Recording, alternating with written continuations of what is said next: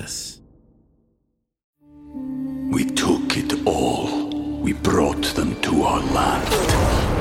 An endless night, ember hot and icy cold. The rage of the earth. We made this curse. Carved it in the blood on our backs. We did not see. We could not, but she did. And in the end, What will I become? Senua Saga. Hellblade 2. Play it now with Game Pass. Disgraceland is brought to you by Disgraceland All Access. Disgraceland All Access membership is your chance to support the show and get ad free listening, an exclusive scripted episode every month, and exclusive bonus content every week, plus access to an always on chat with me and your fellow discos. Visit disgracelandpod.com slash membership or just click on the link in the show notes for this episode. Hey, discos. Need a little more Disgraceland in your life? Just a touch to get you through? Yeah, me too. This is the podcast that comes after the podcast. Welcome to Disgraceland, the after party.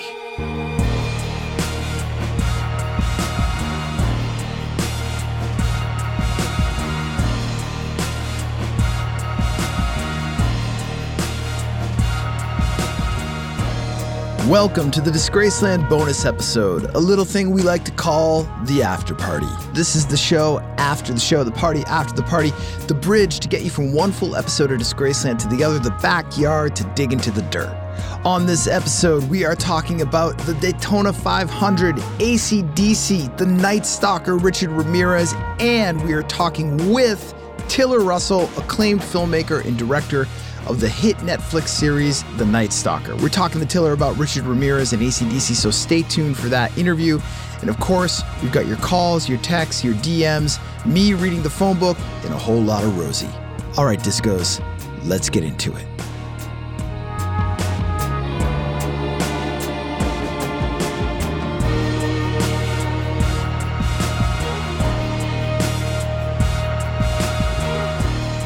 All right, what is shaking? I'm recording this way late on Tuesday morning. I just got home, flew back from uh, flew back late from Daytona, Florida. My buddy Cam and I were at the Daytona 500, my first 500. Uh, we were guests of seven-time champion and all-around class act Jimmie Johnson, the goat. NASCAR, the sport, it's got its hooks in me. Uh, I had an incredible time. I got to meet and spend time with a couple different drivers, hang out with some folks from NASCAR as well as with the fans. What an incredible bunch of people, good-hearted, nice, an amazing community. Everybody was so nice and welcoming, and just an awesome event. My head is still spinning. All right, what else is going on? Season 11 of Disgraceland is among us. More on that in a bit. Today's after party here is going to be a little different. As I mentioned at the top of the show, this episode features an interview with acclaimed filmmaker Tiller Russell. Among many great films, Tiller is the director of the smash Netflix hit Night Stalker from a couple years ago. And I wanted to talk to Tiller on this bonus episode because obviously the latest episode of Disgraceland on ACDC is largely about the Night Stalker Richard Ramirez. But before we get to Tiller, I want to get into some of your calls, your texts, and your DMs. As you know, you can call me 617 906 6638 like Monica from Dallas here. Hey, Jake. This is Monica from Dallas. Uh, once upon a time, many, many, many moons ago, um, I knew one of the roadies for uh, John Popper and Blues Traveler, and he told me lots of crazy stories. Um, so I was curious if you would do an episode on, you know, Blues Traveler, and maybe go into some of those stories if that guy was just completely bullshitting me, or a liar, or whatever, or if uh, Blues Traveler and John Popper and all those guys, cats were something interesting to maybe do an episode on. Really love the show. I love what you're doing, and uh, keep at it. Thanks so much. Bye. Thanks for the call, Monica. I got to admit, I don't know anything about Blues Traveler, but I'm down to check it out and will now based on your recommendation. So thank you. Um, all right, let's check out what Leon from the 716 has to say. Jake, Leon from Buffalo, New York. Hey, man, love your podcast. Can't wait for the ACDC episode, man. I've been waiting and waiting and waiting for it. I'm a over the road truck driver. I go from Buffalo to Boston, Mass, twice a week. And all you do is listen to your two podcasts. Love it, man. Keep it growing. Later. Leon, this is your lucky week, man. The ACDC episode was just released, and of course, we are discussing it in this bonus episode with Tiller Russell. Guys, 617 906 6638 to have your dreams come true, like Leon here. Call me, text me, 617 906 6638. All right, let's do some texts. From the 510. Hey Jake, love the pod. Been listening since season one, episode one. Even still, when one of your episodes drops, it goes straight to the top of the queue. Anyway, here's my question What's better, NASCAR, IndyCar, or F1? Cheers, brother. Craig from San Mateo who has become obsessed with F1 in recent years. That's what he says there. Um, Craig, man, I got to go NASCAR. I've been to uh, and I've been to one F1 race. I've been to I've been to I just mentioned went to the Daytona 500. Uh, the experiences are totally different. Um, it's a completely different style of racing, and there's something about the aggression um, of NASCAR, and sort of there's this weird connection to rock and roll and Americana and this sort of badass, rebel, transgressive culture that I'm clearly fascinated with. So I got to go NASCAR. Um, I am into F1. I'll always be into both. I think uh, Indy IndyCar. I've never I've never messed with at all, um, but I'm down to check that out. And uh, I think just all racing, all driving, all drivers just fascinate me. They they put their their lives on the line in this way that I said is is is to me it's reminiscent to to what rock stars do. Uh, and I haven't quite figured out how to articulate that, but I will. Thanks for the text, Craig. Appreciate it. Okay, from the 213. Ah, Chelsea, Chelsea Stardust, uh, the director, Chelsea Stardust. Look her up. Hey, Jake, Chelsea Stardust here. Hope you're having a great Friday. Loving the new season. Huge congrats. I had a bunch of fun things I wanted to share with you, so I ended up sending an email. and sparing you a long-winded voicemail. Uh, some things I think of all people would dig and who work for you would, would appreciate. Enjoy and keep up the incredible work. Have a great weekend. Thank you, Chelsea. I will check out that email. I'll report back on the next after party. Um, let's see what we get here for some other text. All right, from the 704. Sup, Jake? It's Christina in North Carolina. So I am super excited on Otis Redding. That needs to be aired ASAP. Uh, well, Christina, Otis Redding is coming quick. I think it's uh, we got Mac Miller next, and then I think it's Otis after that. I, I, could be wrong though, but I think that's what we're doing. Anyway, she goes on to say, I was hoping to hear some about Chalino Sanchez and Valentin Elizalde. I'm saying that wrong. I know I'm pronouncing that wrong. I apologize. Um, I know this is not your wheelhouse, but these stories are great. Chalino played Coachella in 1992, and there was total mayhem. He was the original corrido singer and was killed by the narcos. Whoa, staying away from this one. Thanks, thanks for the uh, tip there, Christina, but I don't mess with the narco stuff. Um, keep keep listening, and you're gonna get that Otis Redding soon. Let's go on. We'll do another text here. What do we got? All right, from the 817. Hey, Jake, Max from Texas here. Real happy you're re releasing all the old episodes. They get me through the day at work, restoring classic cars. And keep up the excellent work. And my suggestion is an episode or two on Elvis.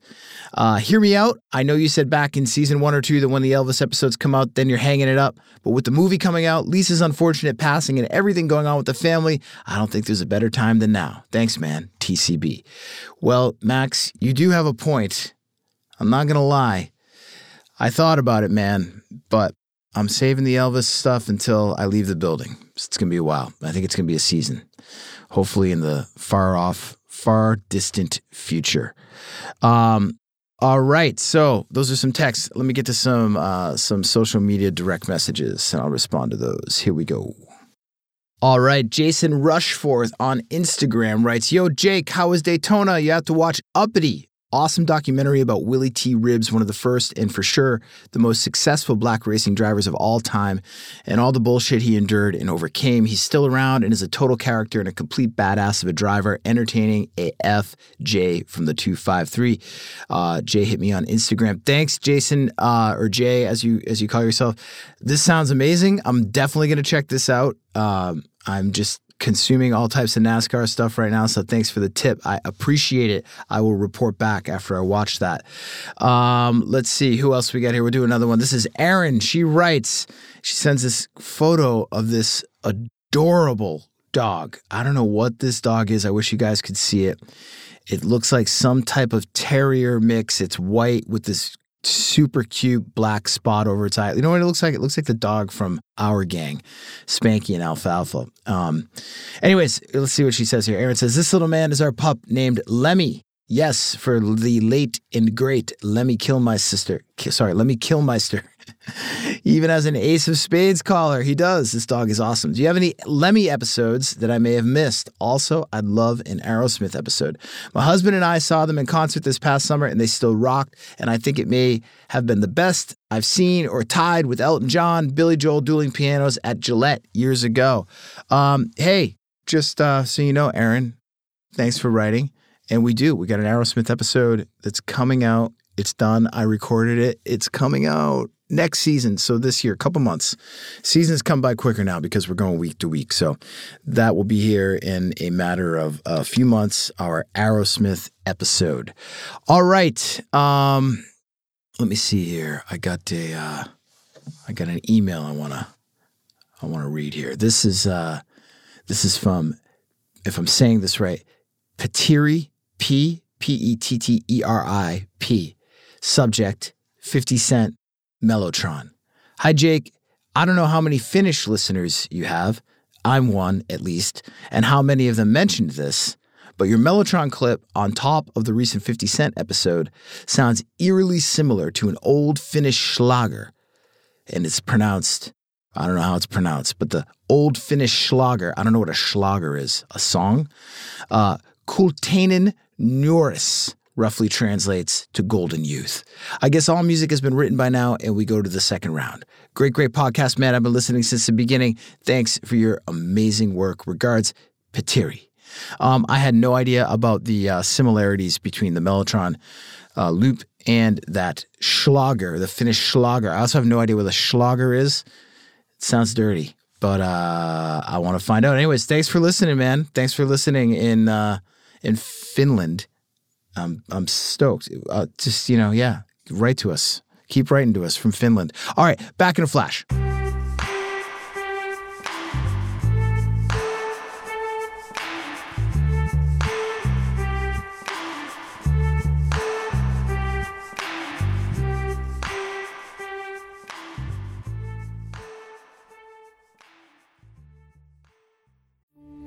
We took it all.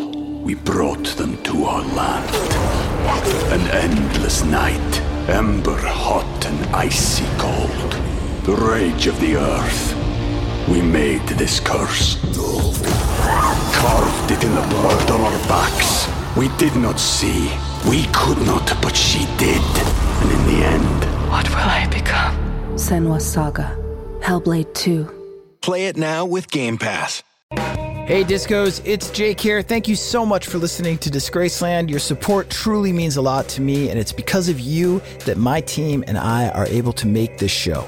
If you want more Disgraceland, if you want more regular interactions with me and the community of Disgraceland listeners, or if you simply want to listen to the show ad-free, go to disgracelandpod.com slash membership or just click on the link in the show notes for this episode. For just five bucks a month, you can listen to every episode of Disgraceland ad-free. Plus, you'll get one brand new exclusive episode every month. You'll also get weekly unscripted bonus content, special audio collections, and early access to merch and events. There are two ways that you can support the show and become a member at disgracelandpod.com slash membership. You can sign up using Patreon and listen to the show ad-free on Apple, Spotify, and most other major podcast platforms. And Patreon members also get access to all the other perks of membership and an always-on chat where I'll be interacting with you and diving deeper into the world of Disgraceland. But maybe you're currently an Apple Podcast subscription listener and you want to just tap into all the bonus audio content and ad free listening that we're offering. We're also offering this membership as a premium channel on Apple Podcasts.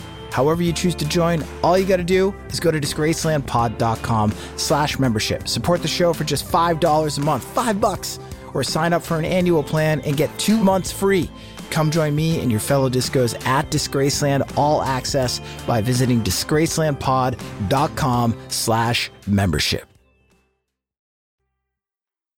Okay, guys, here's my conversation with Tiller Russell, again, the great filmmaker, creator of Netflix's Night Stalker on Richard Ramirez, who, like I said, we feature heavily in our current ACDC episode. Here you go. Hope you dig it. Tiller, how are you? I'm doing great, brother. How you doing? I'm doing good. Okay, so everyone knows uh, Tiller Russell. You're an incredible filmmaker, creator of the upcoming Netflix documentary series Waco: American Apocalypse, as well as a director of Operation Odessa and my favorite, The Seven Five. You also directed the hit Netflix series Night Stalker, which is why we're talking today. Tiller, tell me what brought you to Richard Ramirez, number one. Number two, how long did you live in his world while you were making Night Stalker? And how did you deal with all of that darkness? Great uh, set of questions. So, Richard Ramirez, uh, in some sense, walked into my life when I was writing for a TV show, and a, and a good buddy of mine who ended up being my partner on it, Tim Walsh, came in and he's like, "Hey, man, I know the uh, cops that worked the Night Stalker case, and I think there's this unbelievable story to be told and series to be made about it. Do you want to go meet these guys?" And I'll, I'll give you a sort of odd confession, which is I actually normally hate serial killer shit and like run from it like the plague and so I was a little bit reluctant when he had said that, but he's like, these dudes are pretty fascinating. And so I went and and I, I, try to never miss a meeting that's at an interesting spot. So, you know, we roll to this like cop bar and I go and sit down with these guys. And literally, as they start to tell the story of what it was like that hot, bloody summer, kind of investigating the series of murders that began to strike Los Angeles, I'm looking at them and they're sitting in these like cracked red vinyl booths. It almost looked like it was out of time. And as they started to talk, I literally could envision what the series might be in my mind mind. And so from there, once it kind of like grabbed hold of me and suck its, you know, sunk its hooks into my consciousness, I, I just, uh, I, I got dragged along for the ride. Wow, that's amazing. That's amazing. Um, you can kind of see it. You're, you know, you're up close with these guys, and these cops are the characters in the in the series. Now, these were the two guys, right? Like one was sort of the the newbie, and the other was sort of the seasoned veteran. Who was it? The not the Green River Killer, the uh, the was it Gary Ridgway? It was a Hillside Strangler. Hillside Strangler. Yeah, and and um, it, it, was this like weird, unlikely pairing of these cops. Uh, Frank Salerno, who was this old school kind of iconic legend of the sheriff's department homicide uh, division, and being paired with this you know young rookie kind of up and comer Gil Carrillo, and and that dynamic between the two of them was what fascinated me, and then the, the unexpected vulnerability, particularly of uh, of the younger guy Um, but can I throw it back to you, Jake? Which is one of the things that I so love about what you do, and and uh, that I love about this new episode is your ability to drop into these different perspectives. Like as you were saying, I was anchored in the cop's perspective by and large, or the victim's perspective, and what I think so like beautiful and elegant, and frankly, I'm so terribly jealous of, to be real, um, is is your ability to drop into all these voices, and you know whether it's Bon Scott's you know head and world or whatever, or whether it's dropping into Richard Ramirez. How the hell do you do that? Like, what's the what's the what's the secret sauce back at you? You know, back at you. Well, first of all, thank you. Any compliment from you is is uh, uh just just I'm blown away. So I, I, have nothing but admiration for the work you do. So that means a lot. But to answer your question, um, I just it's not it's not something that style of writing is not something I, I actually planned to do. I think it's just I think it's a combination of two things. I think one it's you you know you do you do all this research and you get it you you immerse yourself in it and you sort of you put yourself in the heads of these people and I try I have this rule where I never try to express anything from the point of view of any of these subjects, whether they're the antagonist or the protagonist, that that does not align with the truth of the story. And the second part of that is it's a much simpler answer. It's just James Ellroy. I think I just read yes. so much James Ellroy growing up that I just developed this sort of um, accidental style. And it's not a complete Ellroy uh, rip, but it's certainly it's certainly it's a strong it's a strong influence, and, and it, it, I'm I'm glad that you referenced that because I like hear it and feel it, and I'm an Ellroy nut too. You know, like when we were when we're when you're making these things that kind of like exist in a particular genre, you're always acutely aware of you know your predecessors in some way or another, and wanting to you know aspiring to hopefully fit into some kind of a canon, and and you know in the case of Night Stalker It's like Dashiell Hammett and Raymond Chandler, and you know all the way through through Ellroy and and beyond. But there's this there's this kind of canon of influences I think that looms over anything, and I'm not at all surprised to hear that Ellroy looms so large for you because you have that same kind of rat-a-tat-tat rhythm and that ability to then like toggle really sharply between perspectives and it's one of the things I, you know i've told you this before but i'm, I'm kind of so jealous of what you do. Oftentimes you know in in documentaries what's so fascinating about it is it's this passport to other people's lives right? These these these like vi- most vivid sometimes horrifying sometimes magnificent experiences of their lives. And like i think of my job as a sculptor trying to kind of capture what it is what that experience was the, for them in human terms in an emotional and visceral sense. But what i love about the freedom of what you do which also you see in you know i think the work that you're doing and and and in you know your colleagues and contemporaries in podcasting and the work that's being done in in comic books and graphic novels is the most cutting edge and original because the boundaries are still porous in terms of and the rules are not codified. And every time i you know clock in which i do you know frequently with your work i'm so um I guess fascinated by and envious of the methodology and that ability to to to do it, and, and you do it so beautifully, and I, and I love the way you did it in in the, in this uh, ACDC episode. Well, thank you, man. It's it's a strange new new world. It's a new medium, and there there aren't any real rules. And I didn't I didn't have any guardrails when I started. Eh, you know, I also didn't know what the hell I was doing, and I had to kind of find my own way through it to do it and take all those influences that I had and sort of you know create this this thing. So now when I when I come across something like like I saw your series and I was like, oh man, this is how I saw that ACDC hat.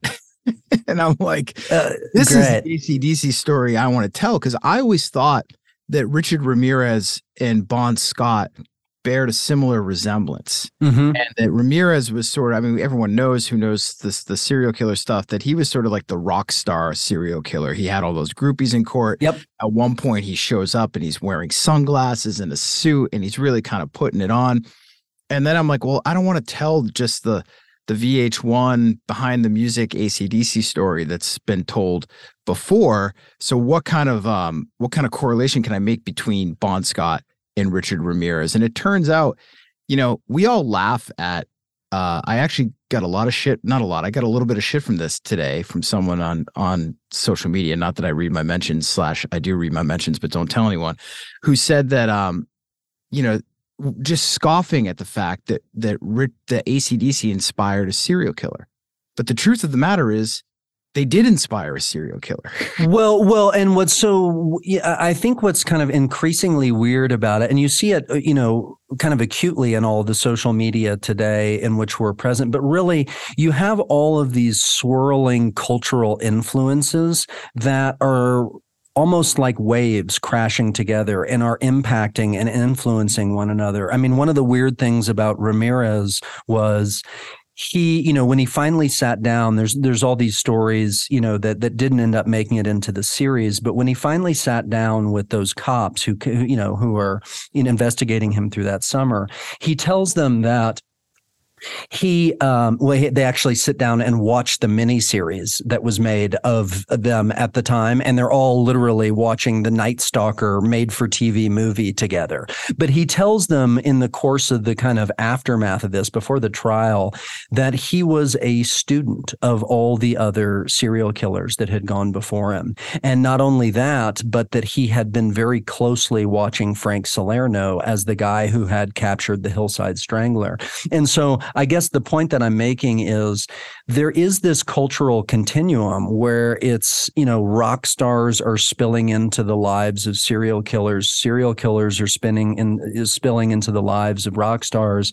And and I think what I love about Disgraceland is you're mapping the weird boundaries and crossovers of that and it's why one of these days you and i have to you know figure out how we're going to crack the adaptation yeah. of it because i think um, it, it, it's so there is this gap in the media landscape. Like whatever the shortcomings of VH1 behind the music were, that show ran forever, and it was kind of endlessly fascinating because you know you own the records, you you know you have the posters in your room or whatever, but there's this lore and there's this mythology and uh, that's all behind it, and I think that's what you do so well. Is it's kind of telling both the mythology, but also very meticulously rooted in the journalism and the facts behind it. And, and it's this very fascinating blend of those two um, that I that I think you is so fascinating what you do. You know, not just in Disgraceland and all your work, but so beautifully in Disgraceland.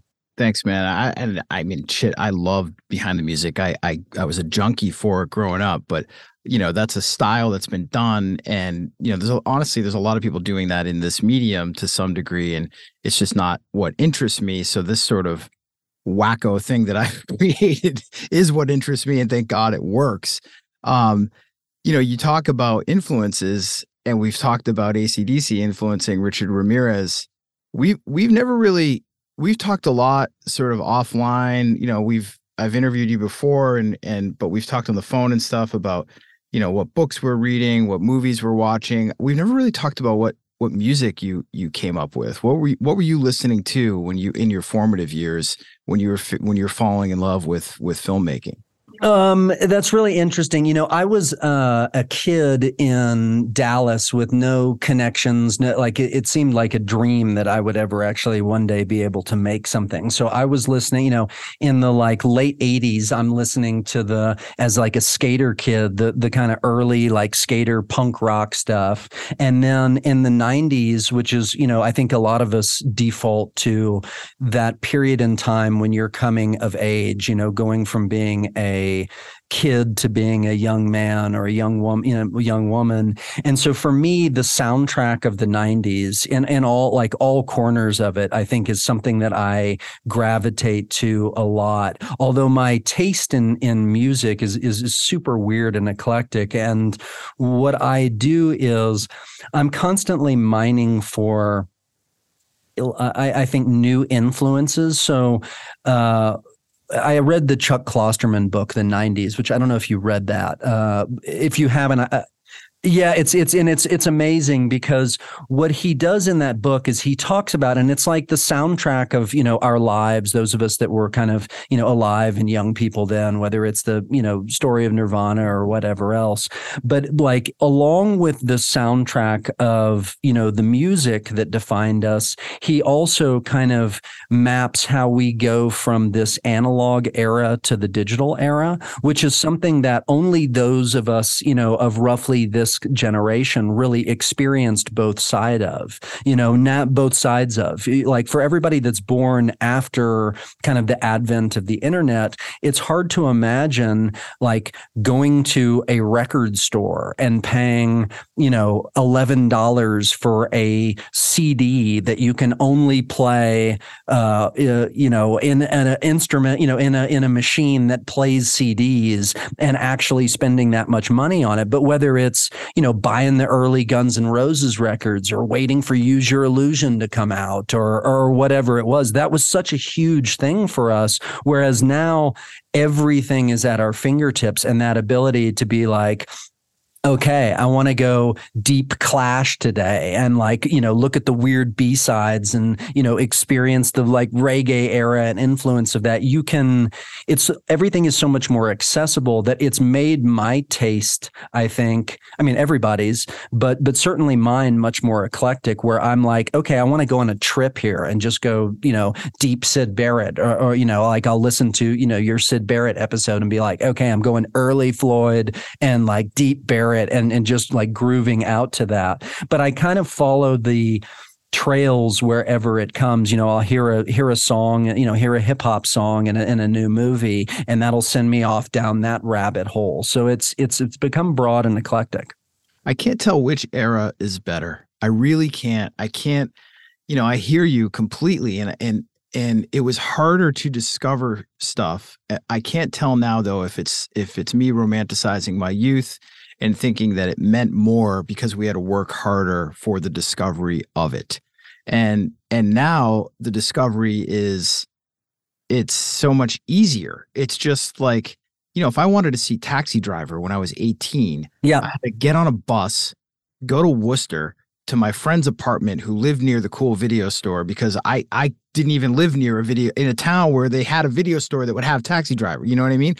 And and you know, convince the cool kid to show it to me. And it was like this this whole process you had to go to. Now it's you know you just go to youtube and you'll get taxi driver clips and maybe as a young kid you're not even going to sit down and watch the whole film because you've seen it in all these clips i don't know i don't it just Well, I think I think there's joys to both sides of it, right? I don't think it's an either or thing. I think it's a both and uh, in in terms of for those of us that experience that. Like I loved the video store. Like my I lied to get a job in the video store, in you know, faking my. I got a fake ID to go to work in a video store because I was like that crazy for it. Because I was like, okay, I'm gonna finally get to rent Faces of Death when they're not looking or whatever the hell it is. you yeah know? that was my thing too as a kid Um, so so so so there was that joy to it of the the journey and the scrape. And uh, and you know I don't smoke weed anymore but I remember like when I did there was that like the fun of like going to like how are you going to score like a quarter bag of weed? Now it's like you go to the weed store and you get anything on earth or you go to the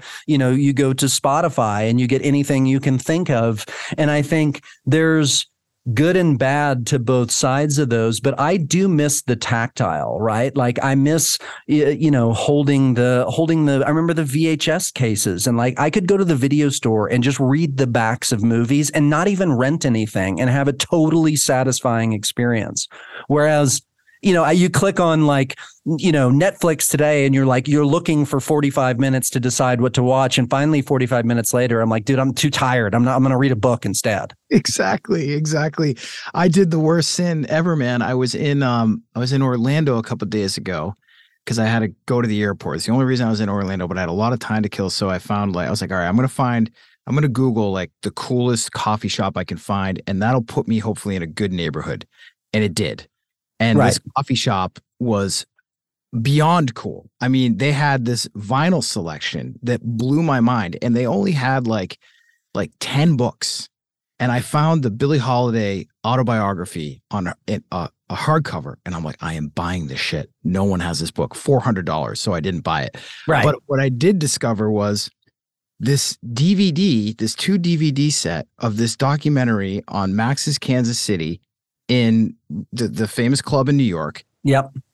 I've done every bit of research you could probably do into 70s New York punk rock.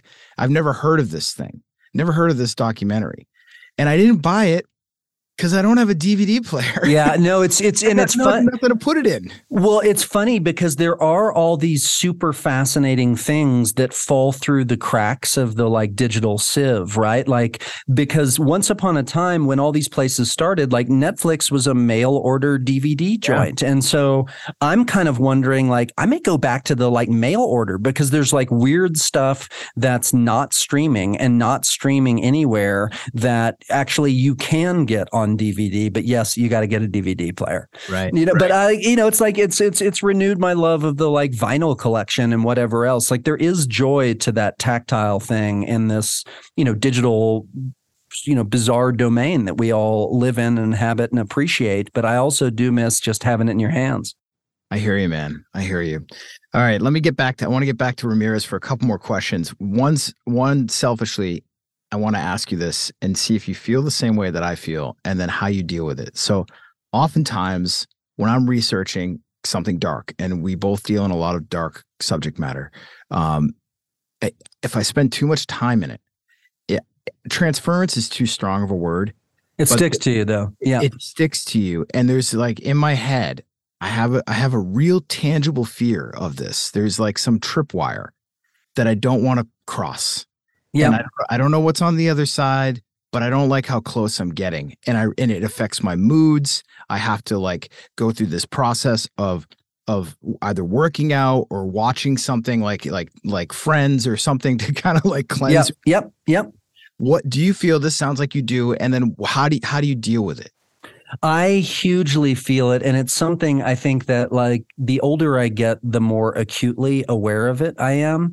And so I have a handful of things that I do um, to kind of take the edge off and to shed it a little bit, which is when I wake up in the morning, one of the first things I do is read this, you know, daily calendar of, of Buddhist wisdom. Mm-hmm. And, or right before I go to sleep, I make sure that I'm putting some input that's uh, positive and toward the light. So I always bookend my day with that. And before I start messing with the phone or returning emails or, you know, grinding on whatever it is, I put in a little bit of the light to kind of compensate for the darkness. And then I do a lot of, you know, I meditate twice a day. I do yoga. I go running. I, I kind of, you have to shed it. And I mean, imagine how much more intense it is for the folks that are out there, you know, actually working these murder investigations. Like you talk about sticking to you. It's amazing to me the the like secondhand trauma or reporters that are out there or, you know, war journalists. So ours, it's a little bit removed, but it is your consciousness. And I think the more you marinate in that, you you have to find something that balances to takes the edge off and, and puts the light in. It's true. It's true. You talk about the cops and the first responders and these folks that victims. I mean, I mean, one of the one of Ramirez's one of the women survived, which is just crazy. Yeah. Uh, well, and and and with you know when when doing docs, right, you're dealing with the real stuff. Where uh, I remember literally as like boxes would show up at the office, and it's you know, the actual crime scene photos, hundreds, if not thousands of them, of what it looked like at the time. And they're shot in, you know, five by sevens or four by sixes or what they are. And and the tactile present nature or sitting in the edit bay where you're looking at that. And it's um you have to immerse yourself and marinate fully in a story, I think, to get at the heart of it. But at the same time, you do have to put it down and walk away from it. I mean, it was the same thing as we're doing Waco and David Koresh on this new series. It's like, you know, you're you're entering into this weird world of God and guns and and kind of violence and death, and you have to walk back out, but you have to be your heart has to be fully in it to be fully empathetic to tell these stories in a nuanced and thoughtful way, but you don't want to drown in it. Yeah. Yeah, it's that's a good way to put it. You don't want to you don't want to drown in it. You need to you need to balance it. You talk about putting inputting the light. I think about how do I how do I be the light? You know, there's I heard that somewhere and, and it just stuck with me. And it's like, okay, if I can if I can put my head there, that will help. And I find it it does help. Um, and I do similar things too at night. I do the same, so I have a, a different come down experience, but it's it is necessary. Um, you referenced uh, the new series Waco. I believe the trailer was was dropped today, correct? Yeah, to tra- trailer dropped today on Rolling Stone. I think it's you know out, out out wide now, but Rolling Stone was was gracious enough, and you know as as a music fan, it's a cool place to have it drop. So was glad to have it out there. Nice. And the series comes out March 22nd. Is that right? 20, yes, March 22. It drops on Netflix. Awesome. And okay, so so Waco American Apocalypse. I saw the trailer. It looks incredible for anyone listening. Make make sure you go watch that. Make sure you you uh you add it to your list on Netflix. But Tiller, uh tell us tell us about this series. It was a really fascinating deep dive. When I first came to it, I came to it with trepidation because I felt like, well, you know, it's we're coming up on the 30th anniversary. This story has been told. It was told, you know, on the daily news and the papers. It's been told countless times. You know, is there anything new here for for for me to explore. And what happened was these producers that I work with had gotten hold of this amazing footage that had been shot inside the FBI's, you know, hostage negotiation room. And what had happened was they, when the, when the FBI rolled up, they thought, ah, this will be done in a couple of days. We'll shoot some video. It'll be a training tool in Quantico. And, you know, away we go. It'll be a useful training tool. Well, obviously what happened happened, you know, this massive gunfight that was big as gunfight on American soil since the Civil War leads to this this 51 day siege and this horrifying fire that happens live on national television. But that those tapes that had been shot inside of the hostage negotiators doing what they do had never seen the light of day. And then the deeper I got, the more of this kind of material there was, whether it's the snipers outside the compound. And the weird, fascinating thing for me was all of these people, no matter who they were, were not who I expected them to be. You know, the sniper was actually a poet. The FBI's hostage negotiator actually had massive criticism for the way the FBI had handled it. The last child out who was nine years old and and had her whole life kind of shattered with the death of her family refused to be defined by defined by that. And so it was this deeply humanist exploration and experience that has all these kind of explosive topics swirling around it. So it was it was really hard and really and and really fascinating and moving to to make. I love that. I love that your your immediate approach is like, well, this has been done. How do I find a way to tell it in a way that hasn't been done? And I love that you're you're taking these characters and you're pre- you're presenting characters that you know if this is the made for TV version of this, it'd be you know the the tobacco chewing sniper who's just out of the yeah the knuckle dragger and yeah exactly. And and that isn't life. That life is always full of nuance and in these interesting contrasts. And i think that's part of what makes your filmmaking so damn interesting is your ability to to go there. Did you feel um because you, you your dallas connection did you feel like you you had to tell this story in some way? I mean, being so close to Waco. Well, it, it it definitely, you know, I find myself now wading into these stories that were in some way defining of my youth you know th- that this was the biggest news story in the world dominating absolutely everything. And so on the one hand it's very humbling to think like okay i'm now the person that's going to wade into the story and try to tell the definitive version of it or a, or a nuanced version of it that's never been done before.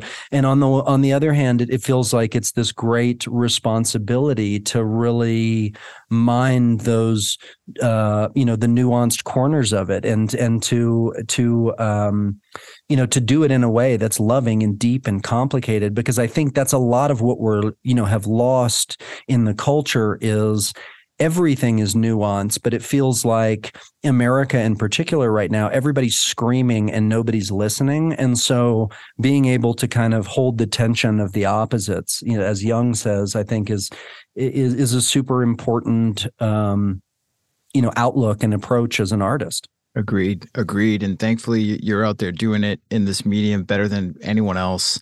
What else can you talk about? What's next that you're working on before we split here? Uh, you know, we've got another series that's dropping on Netflix that uh, a brilliant director that I brought in uh, to to work on. It will be premiering like three or four weeks, and I can't quite tell you the name of it. Um, but three or four weeks after Waco, look for another one, which which is also kind of an iconic 10 year anniversary, which you'll be which you'll be seeing coming down the line as soon as they announce it. Nice, busy guy, man. You're like a shark. You don't stop. You can't trying you know, just just trying to keep just trying to keep breathing and keep working, man, just like you. I love it, man. Hey, dude, thank you so much for coming on and talking to me. I know how busy you are, and I really, really appreciate it. I always love talking to you. Um, so yeah, man, just want to say thanks everyone out there. He's Tiller Russell.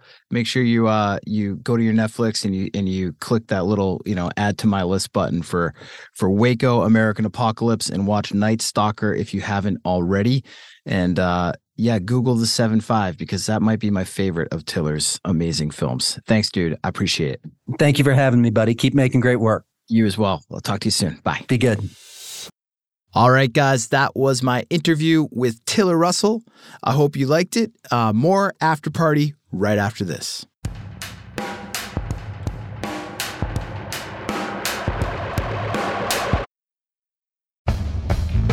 Okay, listen, if you're one of the few people out there who's new to podcasts, new to Disgraceland, new to true crime, if you have not already listened to the wildly popular and hysterically funny and informative podcast, My Favorite Murder, hosted by my friends Karen Kilgariff and Georgia Hardstark on the Exactly Right Network, then what are you waiting for? You got to check out My Favorite Murder. In each episode, they're going to tell you stories about infamous serial killers, cold cases, incredible survivor stories. And listen, these guys are wildly popular for a reason. They have an incredible chemistry, they're hysterical, they're smart as all get up, and you're instantly going to feel like they're long lost friends. They've got great new episodes on the subjects I've already mentioned, but they've got this whole treasure trove of back episodes, including well known stories from true crime and music history, like the deaths of Sid Vicious and Nancy Spungen, the murder of pop singer Selena, and now the infamous story of the Cocaine Bear. I've known Karen and Georgia since the beginning of my sort of foray into podcasting. They've been heroes of mine. I was on their podcast in March of 2022 to share my hometown story about a prison break party that I attended in high school. Uh, and they told me it was one of their most popular episodes, so you can check that out as well. Listen to My Favorite Murder wherever you listen to podcasts. Brand new episodes drop every Thursday.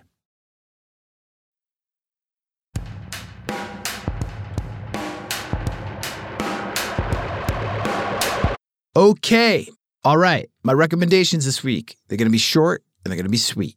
I recommend you all go watch Tiller Russell's films. The Night Stalker on Netflix is incredible, a massive hit. It's a series, it's a docu series. It's a like I said, a huge hit. Markets don't lie. People, lots of people watch this true crime documentary series because it is incredible. So go watch Tiller's The Night Stalker. Uh, watch Tiller's other doc, The Seven Five, about corrupt New York City cops in the '90s. This, in all seriousness, and I and I thought this way before I knew Tiller. This might be my favorite documentary of all time. It is so fucking good. The 7 5. Uh, I recommend you listen to AC/DC, loud Bon Scott era AC/DC. If you haven't heard Powerage, you've seen it, you just, you're like, I don't know, man, I'm a Let There Be Rock guy. I, you know, I, I like uh, high voltage or, or, you know, I'm, I'm into the Brian Johnson stuff. If you haven't given Powerage its due as an album from start to finish, you are missing out on life seriously. We're supposed to embrace life. We're supposed to be active participants in this life. And I'm telling you, Powerage is the AC/DC album. Even better than Let There Be Rock. Fight me. I know you're out there. I know all of you disagree pretty much. Or you're just like, what the fuck is even Powerage? I don't even know what that is. Trust me. I love this record so much. I have like gone to bed at night and closed my eyes and just without even listening to the record just fantasizing that I'm in some small, dingy rock club in 1978 and I somehow happen upon AC/DC playing a small show, just doing this album start to finish. It is so good. There aren't any huge AC/DC hits on it. I think Riff Raff right, might be the the closest thing to a hit on that album, but it's just oh, and talk about storytelling, next level. Bon Scott at it, the peak of his powers, so good. So yeah, uh, listen to AC/DC, but specifically, I'm recommending that you listen to Powerage, and and I'm recommending you go and you watch some NASCAR races. Uh, more Rex next week, um, coming at you a little little differently this week with the interview in this podcast episode. Um, but I do want to I do want to tell you real quick before we jump into the next segment here. Uh, on YouTube, I'm recommending that you go to YouTube. There's some music storytelling there. The YouTube Disgraceland channel. Last week we featured the story of James Brown at the Boston Garden in 1968. An incredible story. You can see that video at youtube.com/slash at Disgraceland Pod. You're not going to hear that in the podcast. You're not going to get that in your RSS feed. You, you know, you're not going to have my my image, my video, all the visuals we do for this thing aren't going to come through the podcast machine. You got to go. You got to go to YouTube. YouTube. Uh, slash at disgraceland pod to get this story. This week on that YouTube channel, we have the real story of the cocaine bear. Yes, that cocaine bear, the one that the movie is based on, the real story about that coke eating bear and a legendary coke snorting country music outlaw. But again, that one too, just like the James Brown one and everything we do over at YouTube, it's only available on YouTube. You got to go subscribe over there and it's free. When I say subscribe, I just mean you hit the sub button. That's it. Uh, youtube.com slash at disgraceland pod. Next week in your Disgraceland podcast feed, Mac Miller. But for now, me reading the phone book.